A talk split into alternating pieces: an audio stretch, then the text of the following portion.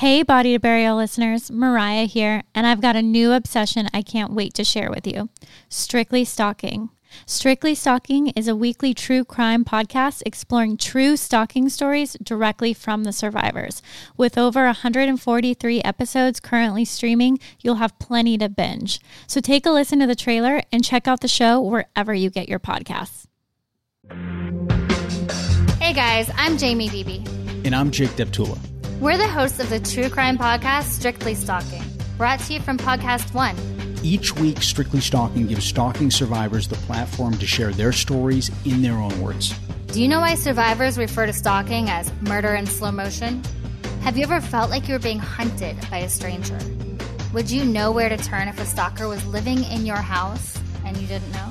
We're bringing you these stories to raise awareness about stalking and give you the resources to know what to do if you or someone you know is being stalked. So tune in to Strictly Stalking each week as we dive into the largely unknown crime of stalking.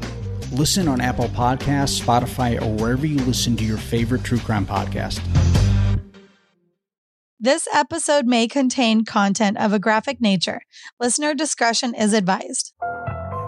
Thanks for joining us today on another episode of Body to Burial. I'm Mariah. And I'm Nikki. We're just two regular true crime junkies who decided it was time to see crime from a new perspective. This is Body to Burial. All right. So today we've got a real science-y one, and I'm excited. I think there's like a lot of stuff that we think we know about it that we don't really understand. Um, I think this is like one of the ones that, like, based on television, like, you think that it's like a very easy, quick, and dirty process. And I feel like it's going to be way more complicated, obviously, because it's real life, not television. Um, but we are talking to Tiffany, who is a forensic D N A expert. What's that? Like, um, because I'm thinking about Oh, Jamie, where we were talking about, let me think, hold on, my brain, um, where we asked him a question about if you can tell whose blood's whose. So is that kind of, yeah. is that, is that what it is? Like, where she could tell if it's my blood or your blood? Again, I think, you know, historically, I'm usually incorrect when I assume what I think they do. Uh, but yeah, in Mariah's brain, that's what she does. Like, I think that they work to retrieve D N A from like blood stains, saliva, skin cells, hair, and then try to find a match. Okay. Again, we'll get Tiffany to clarify that within the first thirty seconds because I'm usually wrong, but I think that that's what it is. So I think they come to the crime scene, they get the blood samples, maybe like the skin cells under the fingernails or whatever, you know, and um, try to see if they have a hit. I'm dying to know about genealogy because, you know, I love that stuff. Yes. You like can be connected to people. I want to mm-hmm. see how they like, can they do that? Or is it going to go in that direction with like database for crimes? Yeah. See, I don't know. Cause like, okay, so one, yeah, there's the database, but you're only in the database if you've committed a crime. So I wonder if it's the same thing for Tiffany. Like, do they only have access to samples or D N A profiles of people that are already in the system? I'm assuming yes. Again, I don't know. I want to ask her this. Like, if like I committed a crime, but I wasn't caught, and then my cousin was in the system and they can link her to me. I wonder if that's how it works. We're going to have to ask her because I think that there is some like um, broad strokes terminology when it comes to like, we have a match on a profile. I think that potentially like based on race or ethnicity, you could get a hit, but it's not necessarily Nikki. You know, I, again, I'm probably not making a lot of sense and I'm literally talking out of my pretend job. I think that we need her to define to us what it means when they say they have a match, because I don't think that always necessarily means they found the bad guy. Well, let me uh, let me get Tiffany on and let's get rolling and let's go to school. Let's get our forensic D N A on today. Here we go.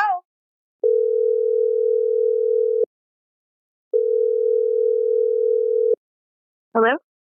Hey, Tiffany, it's Mariah. Hi, I knew it was you. So okay. An easy way that we kind of lead into it is we always ask people to explain what you do in one to two sentences. So now I examine evidence that is processed primarily by government labs or private laboratories that the government intends to use in a criminal proceeding, just to make sure everything is has been done correctly. Okay. So I guess in broad strokes, like your profile, you're a D N A expert.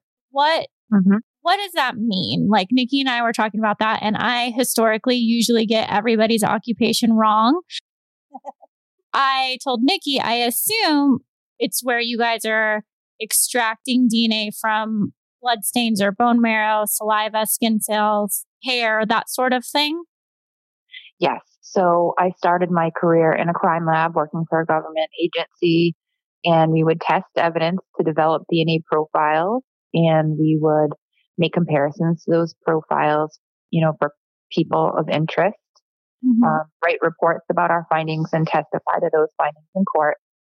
Um, and so I did actual testing work in the early part of my career, what I would say probably the first half, the first seven and a half to eight years, or testimony and review of the work that's being done at the labs. Okay. So we definitely have a lot of questions. Um, I think our first question that Nikki and I both were really curious about is, is D N A testing as specific as like a fingerprint analyst? Like how exact is it? Because from what I understand, like when you quote unquote get a match, there could be like race or ethnicity that occurs to match it, but it may not be like a direct match to like, let's say if Nikki committed a crime. Does that make any sense or am I making no sense at all? It does. So I'll explain it. I'm going to explain it in a way that makes sense to me, but you know, the common conception of forensic D N A is that people think it's the gold standard. So we think yeah. about it in very absolute terms, like fingerprints. And I think that maybe the origins of forensics and the need for them as an applied science to solve crime sort of lent themselves to some statements like that, like matches that are absolute mm-hmm. and very specific. And I think as a community, forensic science is trying to move away from that kind of language because we realize that not all fingerprints and not all D N A profiles are created equal. So mm-hmm. we have sometimes very clear and very specific information that we're able to obtain. And I would liken this to a cheek swab from the inside of someone's cheek or a blood stain from a crime scene that's single source. And so we can see there's a lot of very clear information. There's a lot of very specific information. Um, and that's really what I consider to be the gold standard. That single source D N A profile match to single source D N A profile match is very informative. And it tells us a great deal about the genetic information that's there and mm-hmm. about people who could have left that information behind. But we also get poor quality fingerprints and we get poor quality D N A profiles that are less informative. So when a D N A profile is mixed, when we test steering wheels from rental cars or from door handles where many, many people have touched those, those surfaces and left mm-hmm. behind just a little bit of themselves at a time, um, that information is much less clear and it's much less specific and it's much harder to interpret. So just like a smudgy print or a, a very partial fingerprint, there might be some information there, but maybe not enough information to describe with specificity an individual person who could have left that behind. And I think about this in terms of physical eyewitness descriptions of perpetrators. Sometimes you could get very clear information from someone who was paying very close attention, and you could get many, many traits, hair color, eye color, height, weight, skin color, maybe unique markings or tattoos. It depends on, you know, the more information with more specificity, the better off a physical profile will be, and the more the more likely it will be that you could describe a perpetrator to the exclusion of all other people. And D N A profiles are like that. The single source D N A profile is like, you know, a fifteen point physical description of a person with a lot of clear information. But then we get some D N A profiles that are very muddled and they don't, they're not very informative. So it's like a physical eyewitness description of six foot tall black male. Sure. That's never going to describe someone to the exclusion of all other individuals. And it's not informative. It's not very informative. Um, so really D N A profiles exist on this sliding scale. You get some okay. very good and clear information that's very informative. And then you get some that are not very informative, and there's a lot of gray area and they're difficult to interpret. So that's where the problems arise when we have, you know, not the ideal profiles, um, when we mm-hmm. have mixed profiles or partial profiles. Um, and just in general, we, even with the most clear information, I think now as a science and in science, we try not to use absolute language. We always leave open the possibility, however small, that the information we have could randomly match some untested person somewhere. So we really try hard not to say, this is this person's D N A. You know, we yeah. say there's a lot of consistency. There's so many consistencies, you know, over the course of this profile that the chance we would expect somebody to also have all of these traits is very slim, very, very small. But we still acknowledge that possibility exists because we've not tested every person on the planet, and people are sure. born every day and people die every day. And we realize that our, our knowledge as scientists does update. And so we try not to speak in those absolute terms. Um, so you have someone in custody. Can it be absolute if you match it to the sample that you have? We try not to. Um, we try not, we say the profiles match over this many traits. Usually right mm. now we're working twenty-one. Right. So what are the chances that someone would have all twenty-one of these traits that we observed in this evidence profile? Um, it's very small. It's infinitesimally small in some cases. We don't expect that that will happen, but we don't rule out that possibility. Um, you know, we just try to give that information to the people who are going to use it. We oh, say, okay. yeah, the information matches. The chance of a random match is very, very small. But, you know, we don't ever say this D N A came from this individual. Oh, okay. So we that, try not to. There are still some laboratories that do that. But I think as a science, you know, even fingerprints, we're trying to move away from using that kind of language. And we're trying to just provide the science, the data, mm-hmm. along with the mathematical estimation of how common or rare this event would be if we expected it randomly, just by bad luck. Man, it is very what? math and science. That's crazy. Yeah. Yeah, we're trying to find an objective way to, to weight this, right? We don't want people to say, based on my training and experience as an expert, I think this D N A profile came from this person, because everybody has a differing background. People have differing skills. People have different biases. So we're trying to find an objective way to estimate this with a, that kind of removes the human element, um, and is kind of transparent in a way that we can show people how we arrived at this weight, you know, and it's not intrinsic just to me. It's not intrinsic to the person who's doing the, doing the analysis. Hmm. I guess I'm just trying to like simplify this in my brain a little bit. Um, so you have like, I think, did you call it first, first degree testing where it's, so it would be like you have the suspect and then you have the sample from like the crime scene or wherever. And then you can build a profile based on like a saliva swab versus what was collected at the crime scene. But what happens if you don't have a suspect in hand? How do you guys build a profile from just evidence alone? Is there like a database that you then take your information and run it against to see if there's matches? Yeah. So it has to be a, the kind of information that's very clear or clear enough that we can put it into a database and it won't return one hundred million random hits. The testing essentially doesn't change whether we have some suspect that's listed or if it doesn't. We proceed with the testing process in the exact same way. So we would just go and test it in the laboratory. The only difference is at the end, we'll have something to compare it to and say whether we think this is an inclusion or an exclusion, if we have a standard to compare. And if we don't, when we reach the end, if we have a suitable profile, we have the option, if if you're working for a government laboratory that is accredited and meets the standards that have been set forth by the F B I, then you can upload those profiles into the CODIS database. So CODIS stands for Combined D N A Indexing System, and it contains D N A profiles from crime scenes and from um, unidentified remains and from evidence that's been collected from crime scenes but has not been attributed to a perpetrator. Okay. Nikki, you, you should ask Tiffany about the question that you were talking about, like if you committed yeah, crime, like ancestry. Not, yeah, go ahead.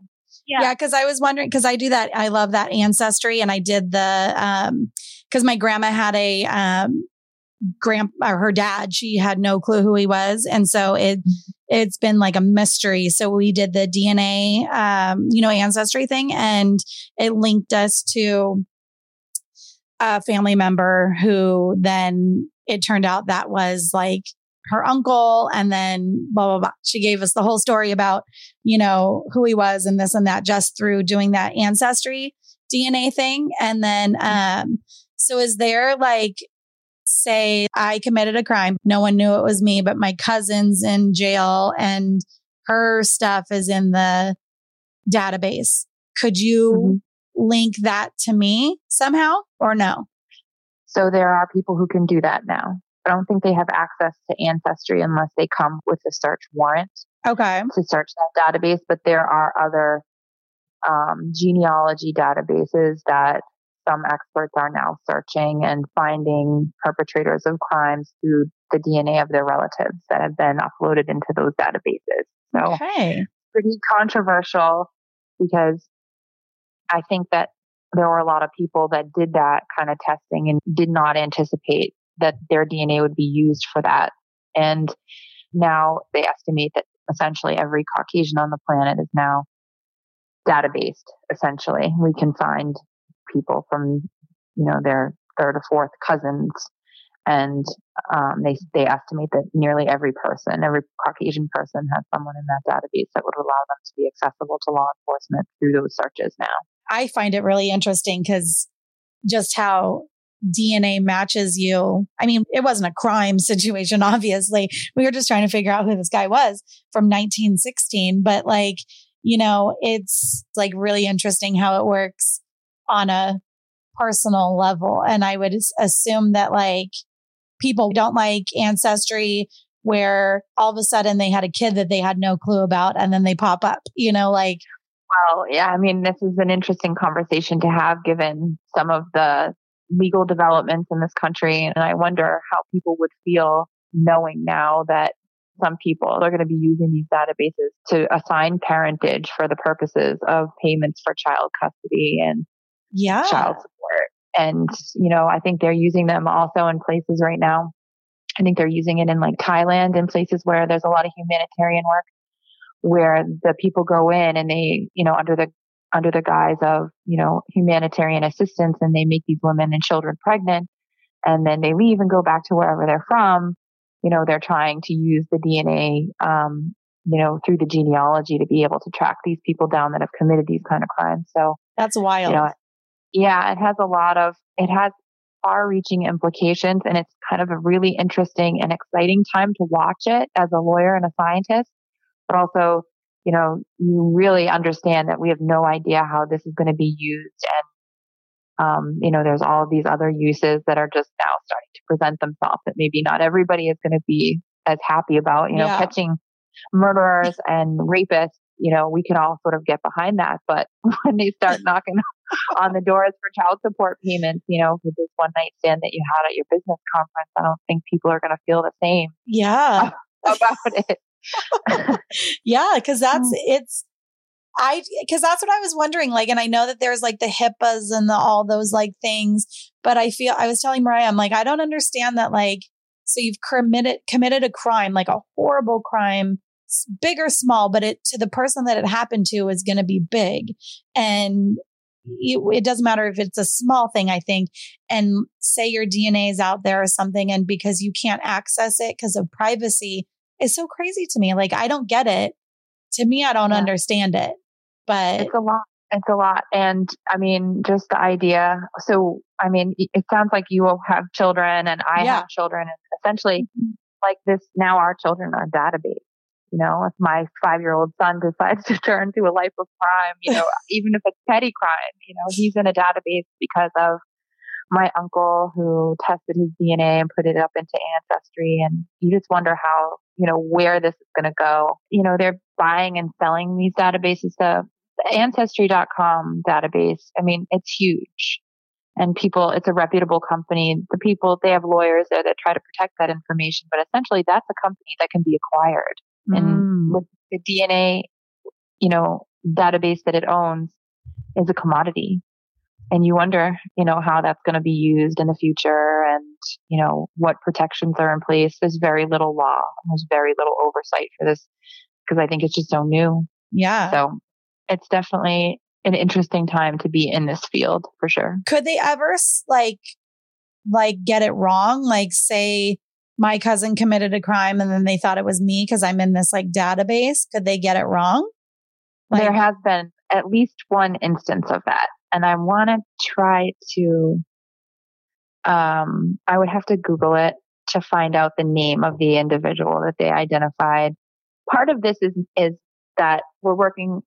So it's a genealogist who's doing these searches on the biology side and the D N A side, but then they're handing off some of that information to law enforcement, and what law enforcement does with it is completely out of control of the genealogist. Mm. So once they get a name and they start um, looking into it, it might be premature, and that has happened.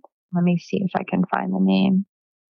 Um, I'm gonna, I might have to look that up after we get off the phone and send it to you. But Perfect. there, there has been at least one person that was arrested wrongfully, and they eventually came to the right person. But it, I think what it seemed like was maybe that law enforcement jumped the gun and arrested someone before they were able to do a, a regular comparison mm. of this person's D N A to the crime scene. They covered it in forty-eight hours because this was one of the, I think, people's fears. A common misconception is that, you know, we could have Um, people that are suspected for crimes, you know, from genealogy, especially yeah. if you have people that are unskilled genealogists and they're not, they don't know, because a lot of these genealogists are self-taught. Yeah. You know, we don't have college programs for this kind of thing, or um, we're starting to have them now for the forensic aspect, but a lot of these people, you know, learned about genealogy in the same way that you learned about the searches. They studied their own family because there was a There was a misidentification of parentage somewhere, and they needed to locate relatives and sort of solve their own family puzzle. And then once they had done that, you know, they had exposure to it and they know how to search through these things, the records and the databases to identify people they could be related to. How, how new is this? Like, how new is this whole D N A um, thing? So using the genealogy databases for, um, for crime purposes, this really started happening, I think, in twenty eighteen. So it's it's actually very new. Yeah. It's, I think people recognize that it could be used for this. I think there was a period of time where people were wondering if they should be using it for, for law enforcement purposes. Mm-hmm. Um, one of the more well-known groups that sort of does this kind of genealogy searching, they're called the D N A Doe Project. And so they have limited their searches to unidentified remains and, oh. and tracking them down and giving them their name back. So I think if people think that they're drug addicts or they're prostitutes, you know, I I do think there is some bias in law enforcement and, and you know, in some areas of forensics where they don't maybe put as many resources into identification of those kind of people. Yeah. So they are kind of like the forgotten. And this group really focuses on, you know, giving names to, to these people. I like that. And yeah, I think it's really, it's, it's good work and it's humble work. There's a lot of weird jockeying right now in forensic genealogy for, you know, who can solve the biggest case and who can get the most P R and who was the pioneer of this. And um, the people who are doing the D N A Doe stuff are really not trying to do that. You know, they're just steadfastly working to identify, you know, all of these forgotten people. And I think it's really humble, really good work. Yeah. Yeah. That's neat. What about, I have uh, just this just popped into my head. What about twins, like identical twins? Do they have the same D N A? Um, identical twins, for the purposes of standard D N A testing, they do. But with the technology that we use to develop the profiles they use for genealogy, those are slightly different. So it's actual sequencing. So they're sequencing the genome, certain parts of it. And I know that there have been people and there's um, labs that specialize in sequencing until they find a difference in, in an identical twin.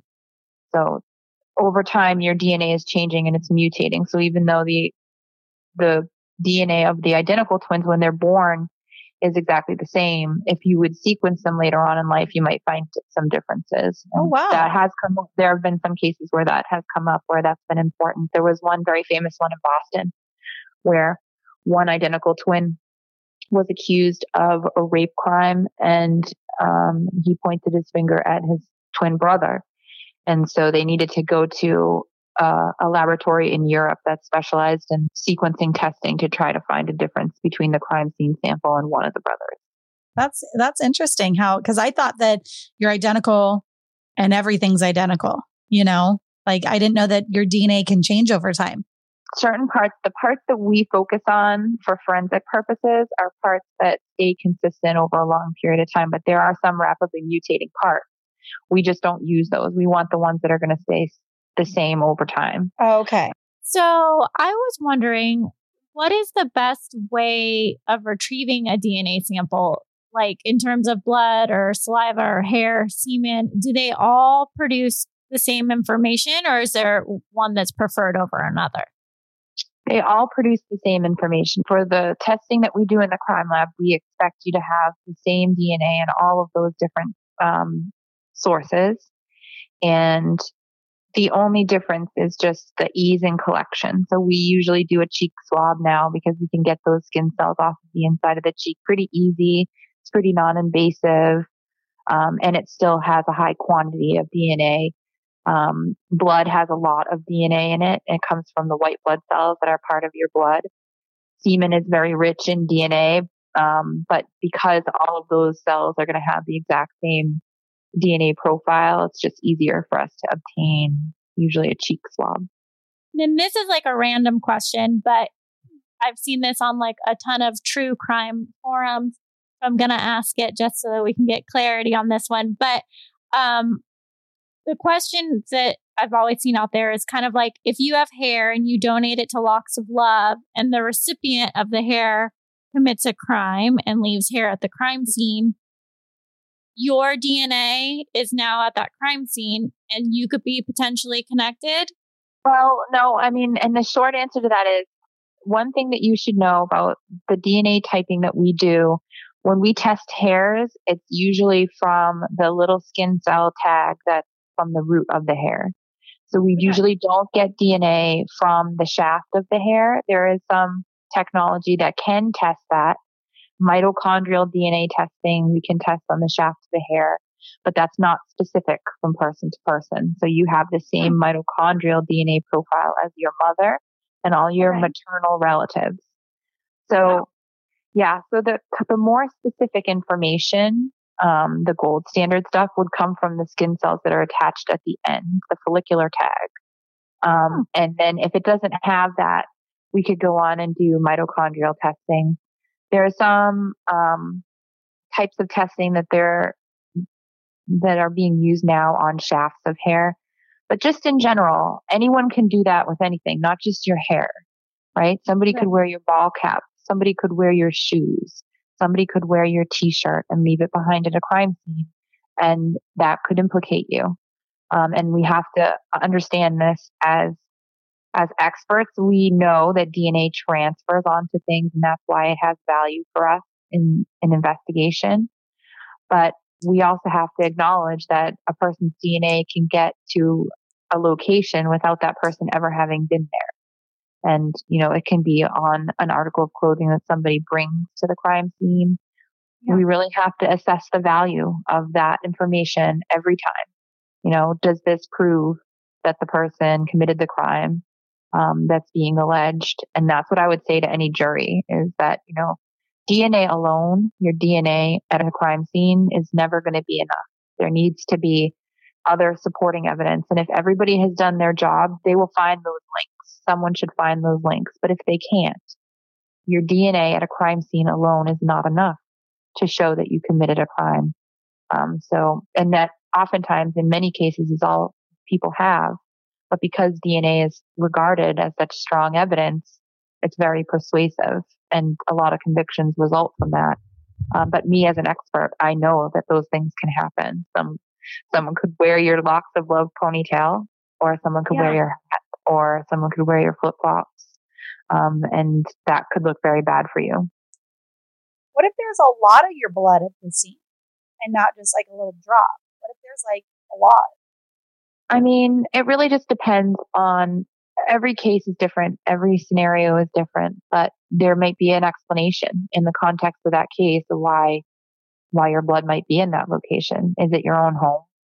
You know, I, there's at least one person that believes in this house a week. Um, you know, my kids, myself, I think about, you know, women in their own home and, you know, they, ha- we menstruate, like, you know, yep. there's just, yep. it, you have to really think critically and say, you know, in the context of this case, is this important information or could this be just looking bad, um, on its surface? And really it's just from everyday living in that location or driving that vehicle. I mean, a lot of somebody's blood in the trunk of a car is going to be pretty powerful, um, but a lot of somebody's blood in their own, like on their own mattress, you really got to think, you know, is how, how much is a lot, you know? Well, I was subjective. thinking like, oh, I was like thinking O J, like remember the O J case where there was just, it was like on the sidewalk. And now I'm like, I'm thinking in my head, I know it was her blood, but I didn't know, I don't know if he had any blood there. Yeah, there was some of his blood at the scene, I believe. Um, and I would have to go back. But then how do you explain that? Like, you know, like he's not, because it wasn't his home. It's out in front. Yeah, I mean, that's it. In the context of that case, it might be very powerful. But, you know, that's why every single case, you have to kind of look and you have to ask these questions. And yeah. it's really hard. The attorneys have to bring these points up and make them clear. And it's very difficult for them sometimes to do that. They sometimes see D N A and they're like, oh no, it's over. You know, this mm-hmm. is the nail in the coffin. But no, you know, you have to put it in context and you have to really examine, you know, could this just, could this be from some innocent day-to-day activity or is this indicative of some crime? Yeah. That has to be addressed in every single case because every case is different. How do you separate, like what happens if like, there's a lot of blood from both people, the victim and the criminal. Can you tell and separate the two? If there's, if it's just like a pool of it all together, can you tell whose so, is who? No, a lot of times we, we can't. We would say that they couldn't be excluded. I have heard one of my colleagues explain this really well. And then they use a smoothie metaphor. So if you put strawberries and blueberries into the blender and you hit the blend, you wouldn't really be able to tell which parts were strawberry and which parts were blueberry, but you can tell when you taste it that maybe there's strawberries in there, there's blueberries in there, mm-hmm. so you're not going to be able to separate them. Yeah. And that's kind of what D N A is like once it gets mixed up like that. We can, we can say that they, they can't be excluded, but we can't say which parts come from which person. Sometimes we can based on the amounts. If there's a whole lot of strawberry and only a few blueberries, we might be able to say, oh yeah, definitely strawberry in here. Mm-hmm. Um, because it stands out above anything else. But, um, you know, sometimes it's an even mix and it's just like hitting the blend on the, on the smoothie. That's a really good analogy. It. You know, a lot of the crime shows cause a lot of, I guess, false information that the general public believes about these professions. What do you think is the biggest misconception with D N A analysts?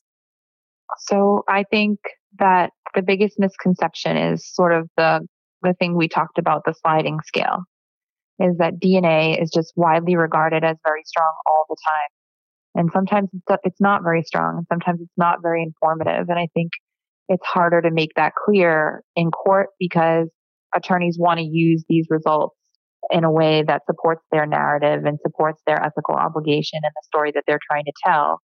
And they're not necessarily concerned with making sure the evidence is fully understood in its most accurate light. So I think that all D N A is just widely regarded as very strong evidence, the nail in the coffin, and that's not what it is. And then also contextually, right? How that D N A got there, that needs to be considered every time. Is there an innocent explanation for this? Is the presence of this person's D N A at the crime scene indicative of some misdeed? Or could there be an innocent explanation and this just really looks bad? Um, and we know that D N A can transfer on items of clothing. We know people can transfer um, D N A from other people onto other items.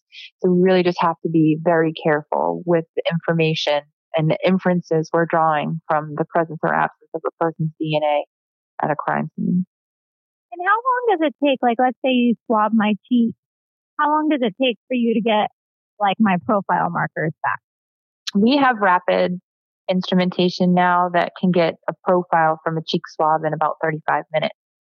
But okay. The type of full testing that we do in the crime lab, it usually takes, I would say, a full day to do it. Um, if you mm-hmm. start in the morning, you could be finished by the end of the day. There are some parts that take several hours, two or three hours. Uh, it's possible to do it and turn it around in one day. But it's a concerted effort. And then everything we do, all the results need to be reviewed then by by another qualified analyst. So someone else to come through all of the documentation, all the notes, and make sure that all the procedures were followed and that we got results where we should have got results and all of our controls passed. So there's a stringent review process that takes place once the testing process is complete. Have you had any memorable cases that you've helped solve? Um, one that stands out to me, I did testing on a cold case. It was a Florida case, and it was an old woman who someone broke in and beat her to death. Oh. Um, yeah, and with hair that was in her hand. And we tested it thirty years later, and no. the, the D N A profile from the follicular tag on the hair hit in the in the database um, no. to a person. Now, did was yeah. he already in jail? Um, he had a criminal history. I don't know if he was already in jail, but the victim's name, I'll never forget her name. Her name was Bertha Hemingall. Oh, wow. And yeah, after the trial, um, her granddaughter sent me a message on LinkedIn to thank me for my work, which is always a strange thing, Aww. You know, but you know, you don't realize the impact that you have on people doing this work. Cause I can't say, I mean, I, I don't have any information about whether that person committed the crime or they didn't. And I don't know what all the other evidence looked like, but, um, you know, going into it, you, you know, you realize that you're part of a, of a big system that does have significant impact on people. Yeah, that's fantastic, because that yeah. had to be, I need conclusions. So if I yeah. was left hanging for thirty years, just that sense of relief of finally knowing at least there's who this person was and there's an ending. That's fantastic that you can give that to cold cases and to people. That's well, nice. I don't really, so I would say it's not my job. I didn't do that, right? Um, it had to be a skilled investigator. And, yeah. and the investigators who worked on this case were some of the best investigators I've ever had the pleasure to work with in my entire life. But they had to go back to the evidence. And someone had to have the fortitude to preserve these hairs and label them properly. And someone had to make sure they were stored properly over time. And then these investigators went back to these old, old files and said, oh, we've got these hairs now. We, we can test these for D N A. So really, it was a skilled investigator. I gave them a, I gave them some data. I gave them a piece of information. But, you know, investigators solve crime. Investigators uh, play a central role in achieving justice for victims, and the mm-hmm. prosecutors do as well. And that's not really what I do. But, you but know, you have a part. It, it, Yeah, I, you just do your small part and try to just realize that you don't know. I don't know the truth of what happened, but, you know, what information I can provide, I try to do it, you know, as best I can do. I wish they had blood preserved from um, Jack the Ripper so we can fo- solve that mystery. I know. There's been so much speculation. I think there was something else, too. Someone claimed a few months ago, at the beginning part or the latter part of last year, where they claimed again to have identified him. Oh, really? And there's a lot of cases. I wish, you know, I wish that we could get closure for John Benet Ramsey, you oh, know, yeah. through D N A. And there's just yeah. some cases where you just wish, you know, you could get the answers, and Madeline McCann, you know, but these are things that we recognize you don't have D N A and you don't have evidence really in every single case. So, oh, you know, there's only so much. Yeah, there's only so much the scientists can do. The investigators really have to put you in a position to give them information. Yeah. And then how long can that, like that was preserved for thirty years. How long could that potentially stay preserved for if it's properly preserved? I think indefinitely. I think if it's properly preserved, you know, I, I've known people in cases that have been forty years old. And I really, I mean, we test, we test D N A from dinosaurs. And oh yeah, from, true. Yeah. Yeah. Like really ancient remains and the Romanovs. And so I think, you know, if it's stored properly, then there'll be some type of testing that we can perform on it indefinitely. So in a fossil, going back to dinosaurs, I think it's so crazy that you can test fossils and stuff. So there's a little part of D N A within that fossil that you can test to get information. Well, there's D N A in our bones and any biological material there will be. Um, it just depends on the different types of testing and how sensitive it is, and you know whether it's designed for ancient D N A, something like that that's very old. Mm-hmm. So, and there's always the chance that it's it's so degraded and so far gone and too old that you won't get a, a sample. That's always a possibility. But yeah, if things are preserved correctly, then it increases the chance that you can get something. And and our technology is advancing all the time. We have completely different tech than we had ten years ago, and we're more sensitive. We can get D N A from just even fractions of skin cells. You know, Same. Some of the testing that we just a few skin cells, and we can get a standard D N A profile at the crime lab. So we're very, very sensitive. I don't know if that's a good thing or a bad thing, right? Because then you have yeah. to ask yourself, does this really play a role, or did somebody just walk by and swap off some skin cells? And yeah. now here we are trying to track them down. But um, yeah, it's the technology is advancing all the time. And you can tell, like, um, I just, like, say at a scene, there's also animal, dog, cat, whatever blood. You can tell the difference between human blood and animal blood. Is that, is there, what's the difference between that? Yeah, they're completely different. So they're structured different. Um, so the D N A, there is D N A testing for those, and there are, we call them serological tests. So we could perform a test to determine what type of animal the blood is from, um, and say whether it's dog blood or cat blood, things like that. But the kind of forensic testing that we do in the crime lab, it won't work on on anything that's not human or higher primate. Oh, okay. So if it's dog blood, we just won't get a D N A profile, or if it's, you know, some other kind of animal. What's a higher primate? Um, gorilla. I don't. Okay. I'm not exactly sure how far down the price. Were you thinking aliens, Nikki? Cloning? I don't know. No, I'm just kidding. But yeah, I would. No, I was thinking like, like, yeah, like gorillas or monkey or something. Like I was thinking that. Yeah, yeah, we have enough similarity to some. some primates that we would expect some information to be typed if we if we tried it on them. Oh, okay. Interesting. So no aliens yet. No, no aliens. Not that I know of. I don't know what goes on at, out there at area, you know, what is that area that we've got out there? Area fifty-one. Is, is that it, Nikki? I was going to say fifty-four. So. I know. That's a studio. I no, didn't want to be the one to make that up. But I'm sure there's a lot of D N A floating around in there, though, too. Yeah, there's probably a lot. Yeah, I was going to say Area fifty-four, but it's Studio fifty-four. So yes, my knowledge of aliens are not that great. So to kind of flip on us and have you talk a little bit about what happens when it goes to court, because I feel like D N A appears to be like widely accepted. It's like a definitive in the public eye. So how do you present that in a way that isn't going to be, I don't know, bias? Like, I feel like it would be difficult to manage the jury and making sure that they understand the science, because it really does seem complicated. Um, it is. And it's, I think this is the area, it's one of the areas that's ripe for bias, right? Everybody, every human has got some kind of bias whether it's conscious or unconscious, because of their own lived experience. There's no way we can look at anything really objectively and not through the lens of our own experience. And so communication is a really personal thing. The words that you're choosing to describe this and the light that you cast it in, it's extremely important in court. And it's a very difficult area to try to control and regulate, because we never know going into court what a lawyer is going to ask us, what questions are going to be posed. And so I think it takes a concerted effort. And I see in testimony that oftentimes forensic D N A analysts are perfectly fine with the evidence being presented in the strongest light and in the most certain terms, because they don't get as much challenge or as much pushback.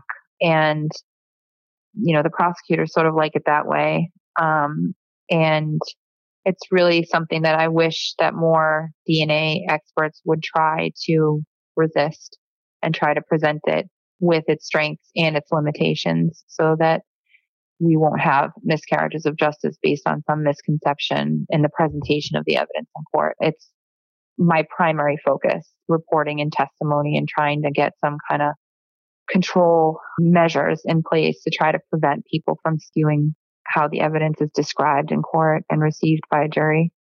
Do you have to yeah. go to court a lot? Um, so I haven't in the last couple of years, but it's ramping up very quickly. So a lot of what I do is listening to experts and how they describe the evidence and making sure they don't describe it in, inaccurately. They don't overstate it. Um, and so you really can only do that if you're there and they can see you and they know. Um, the thing about expertise is that in a courtroom, oftentimes the D N A expert knows that they know more about their subject matter field than anyone else sitting in the room. And it emboldens people to say things uh, for a lot of different reasons, but they know that no one can call that out unless there's another expert in the room. And so I think that's a really, really super important thing for lawyers to know, is that you got to make sure that these experts are staying in their lane, you know, and within the bounds of good science, and they're not trying to overstep to support one side or the other. Is this something that you've always wanted to do, like growing up, like D N A stuff, or what? No, what got you into no. it? Um, so I went to college. I, I've always been strong in biology. Okay. So I, I entered college as a biology major, and I didn't really know what I wanted to do when I came out. I figured I would work in a hospital lab testing specimens or something. But then I want to say my junior year, I was watching a lot of crime shows. So there's a show called Forensic Files. Yes. Which was the first one. Uh-huh. Um, and I watched hours and hours and hours of that. And I just decided that I wanted to be a forensic scientist. And that was what did it for me. I'm one of those people that was drawn to the field by one of these T V shows. It seems like a lot of people had a show they liked, C S I or whatever it is, that kind of pushed them in that direction. Yeah, I mean, it just was, if it's interesting enough for me to be interested in it, watching hours and hours and hours of it on my, you know, sorority couch, then maybe I can handle working in that field for thirty years, forty years, yeah. and still find it interesting every single day. And I do. I, I've never regretted this decision to be in forensics. It's very hard, and there's a lot of ugly, and there's a lot of stress because it's very serious work, but it's interesting every single day, every single time. And you know, I have never regretted this decision, not a single day. Yeah. And blood doesn't obviously gross you out, I'm assuming, but you're not dealing with gallons of it, I'm thinking. No, I've been to crime scenes where there have been gallons of blood, and, oh. you know, certain things about going to crime scenes that I liked and that certain things I didn't like. Um, but I've never, I didn't ever have to go and see anyone that was like significantly decomposed, or, you know, yeah. I didn't see anything really horrific. And I'm thankful for that all the time, but I never really saw anything that scarred me so deeply. But, um, so how do you, Tiffany, how do you handle the stress of your job and just, you know, the things that you've seen and the pressures? It, that's gotta be hard to separate. You're like, you're a mom, you're a wife. How do you, you just compartmentalize? Um, no, sometimes it's not, it doesn't work out in a very clean way. Like I, yeah. I have a hard time getting my kids involved in extracurricular activities because I don't trust anyone. And I know that's kind of selfish, and I'm trying to work through that. My daughter is seven. I think she would love to be in gymnastics or mm-hmm. some kind yeah. of dance. Um, and I want to get my son, you know, lessons in golf, but I'm just really distrustful of people. Yeah. So yeah. sometimes it does rear its ugly head. Um, you know, there's obviously medication to help with some of the stress and the depression, but there's no real good, strong answer. Sometimes I drink a glass of wine. um, and my husband's super supportive, but you know, I'm sure that there are times when I probably should speak to someone. And there are some days where like something will happen or I'll read something that's really terrible in the news and I will have a disproportionate reaction to it because it's realer to me than to a lot of other people. So it's not easy. I'm, I'm still a work in progress, I think, in that area. I, I try really hard. I've been doing it a long time. So yeah, you know, some of the stuff you read it and you, you see it over and over. And then every now and again, you realize what an impact it has on you. And you, you maybe didn't realize that you were being affected so, so strongly. Yeah. It's, it's so interesting and I love it. And there are so many positive things about it, you know, that it outweighs the negative, and otherwise I wouldn't be able to do it. Well, I think we won't take up too much more of your time because we definitely could keep, keep you talking. Um, so I think we're going to transition over into just some of our lighter, uh, lighter hearted questions that are just fun and silly. Uh, Nikki, okay. You want to kick it off with one of your favorites? Um, yeah, I always like to ask people what, what's something that you hoard? Oh my gosh. Something that I hoard. Um, You have a lot of. When I go to a hotel and they bring me room service and they bring me those tiny bottles of Tabasco and like little tiny honeys and yeah. jam, I bring those home every time because I love meat and cheese. When I make charcuterie board, I love putting that stuff out. Everyone's so impressed with my tiny bottles. Oh, I love it. That's a great tip for like upping your charcuterie game is to like have the little jars from the hotel. Okay, uh, here's a tough one. What song would be the perfect theme song for your job? Theme song for my job. So I think all the time of The Who, you know, because it was the yeah. C S I theme song, you know, who are you? And so I think most forensic scientists, uh, you know, kind of equate that song with what we do. How did it go? You were quick, quick draw. Actually wow. have a theme song. Yeah, we have a theme song in this field. It's bad. let's let's we'll end it on this one, Tiffany. What okay. advice would you give your twenty-year-old self if she would listen?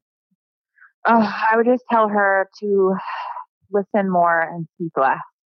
Um, at this stage in my career, I make a living saying things that people sometimes don't want to hear, and so it's really mm-hmm. been an attribute to me that now it it kind of suits me. But sometimes.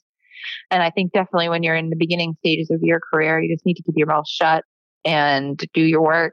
And the less people know about you, the better. And just kind of put your head down and go, you know. And I have a yeah. tendency to just let whatever I'm thinking come out of my mouth. So I think in, in my younger years, that that was not my my uh, most beneficial attribute. I hadn't earned the right yet. I hadn't earned the right to do that. So you got to wait. Well, this was so much fun, Tiffany, and we learned a lot, and we really appreciate you taking the time to talk to us and answer all of our random questions. Thank you for, for having me and giving me the opportunity to speak. Yeah, yeah it's absolutely. Awesome. Thank you. That was fun. I had um, no, no clue what D N A forensics really does, but I'm into it now. I like it. Yeah, it's okay. It's not bad. It's, I've never, never regretted it. Yeah. yeah. Thank you so much. Thank Enjoy. you. Rest of your Friday and your weekend, and we'll talk to you. All right, have a good weekend. All right, you too. Thanks. Bye-bye. Bye-bye. Bye. So, multi, a lot of science, lots of levels, right? Lots a lot of, of science.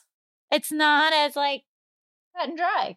No, I thought that you'd be able to identify someone like that, and it would be used more. Like in, it'd be used more like that. I thought that would be like your main, this is the person, like the main evidence. Like a direct link. Yeah. Yeah. Like the, the, the, yeah, like the main evidence. I think it's interesting how it's not. Well, I think it's really interesting how she, yeah, I think that it was like really thought provoking and interesting that she said you have to look at it like objectively, like even though your D N A is there, like is, does it make sense that it was there? You know, like you have, you know, and I think it, like she said, it would be very easy to be like, well, his blood was there. So he was there and, you know, he committed it, you know, like I, yeah, it would be hard to be impartial, I guess, because you do think, well, the blood was there or this was there or whatever, you know. Well, she's fun. She's fantastic. I like that. And I wanted to ask her about her being a lawyer. What's up with that? So she's that on top of it? Yeah, I think so. I think she's kind of like she's mentioned in the beginning. I think she now has um, taken herself kind of out of the crime lab and she just works strictly in the courts. So like she said, like making sure the D N A experts are speaking correctly and speaking within the scope of the evidence. She was delightful, delightful and wonderful. And I enjoyed her company a lot. Yeah, there's, I mean, I, I think the whole D N A in a whole is just fascinating. Well, then I was thinking about when we're talking about like D N A and cloning, I'm like, is that rumor true about Walt Disney? Remember how they say he's like on ice? Yeah. Well, by all means, let's bring him back. That I can support. All right. Well, till next time. All right. I'll talk to you later. All right. Okay. Bye. Bye. Thank you so much for listening and supporting us. We do encourage you to follow us at Instagram at Body to Burial. Hit us up on Twitter at Body to Burial. And you guessed it, you can send us an email to hello at bodytoburial.com. If you have any guest suggestions, just let us know. Please hit the subscribe button or follow button on whatever app you are listening to. Thanks so much, guys. See you next time.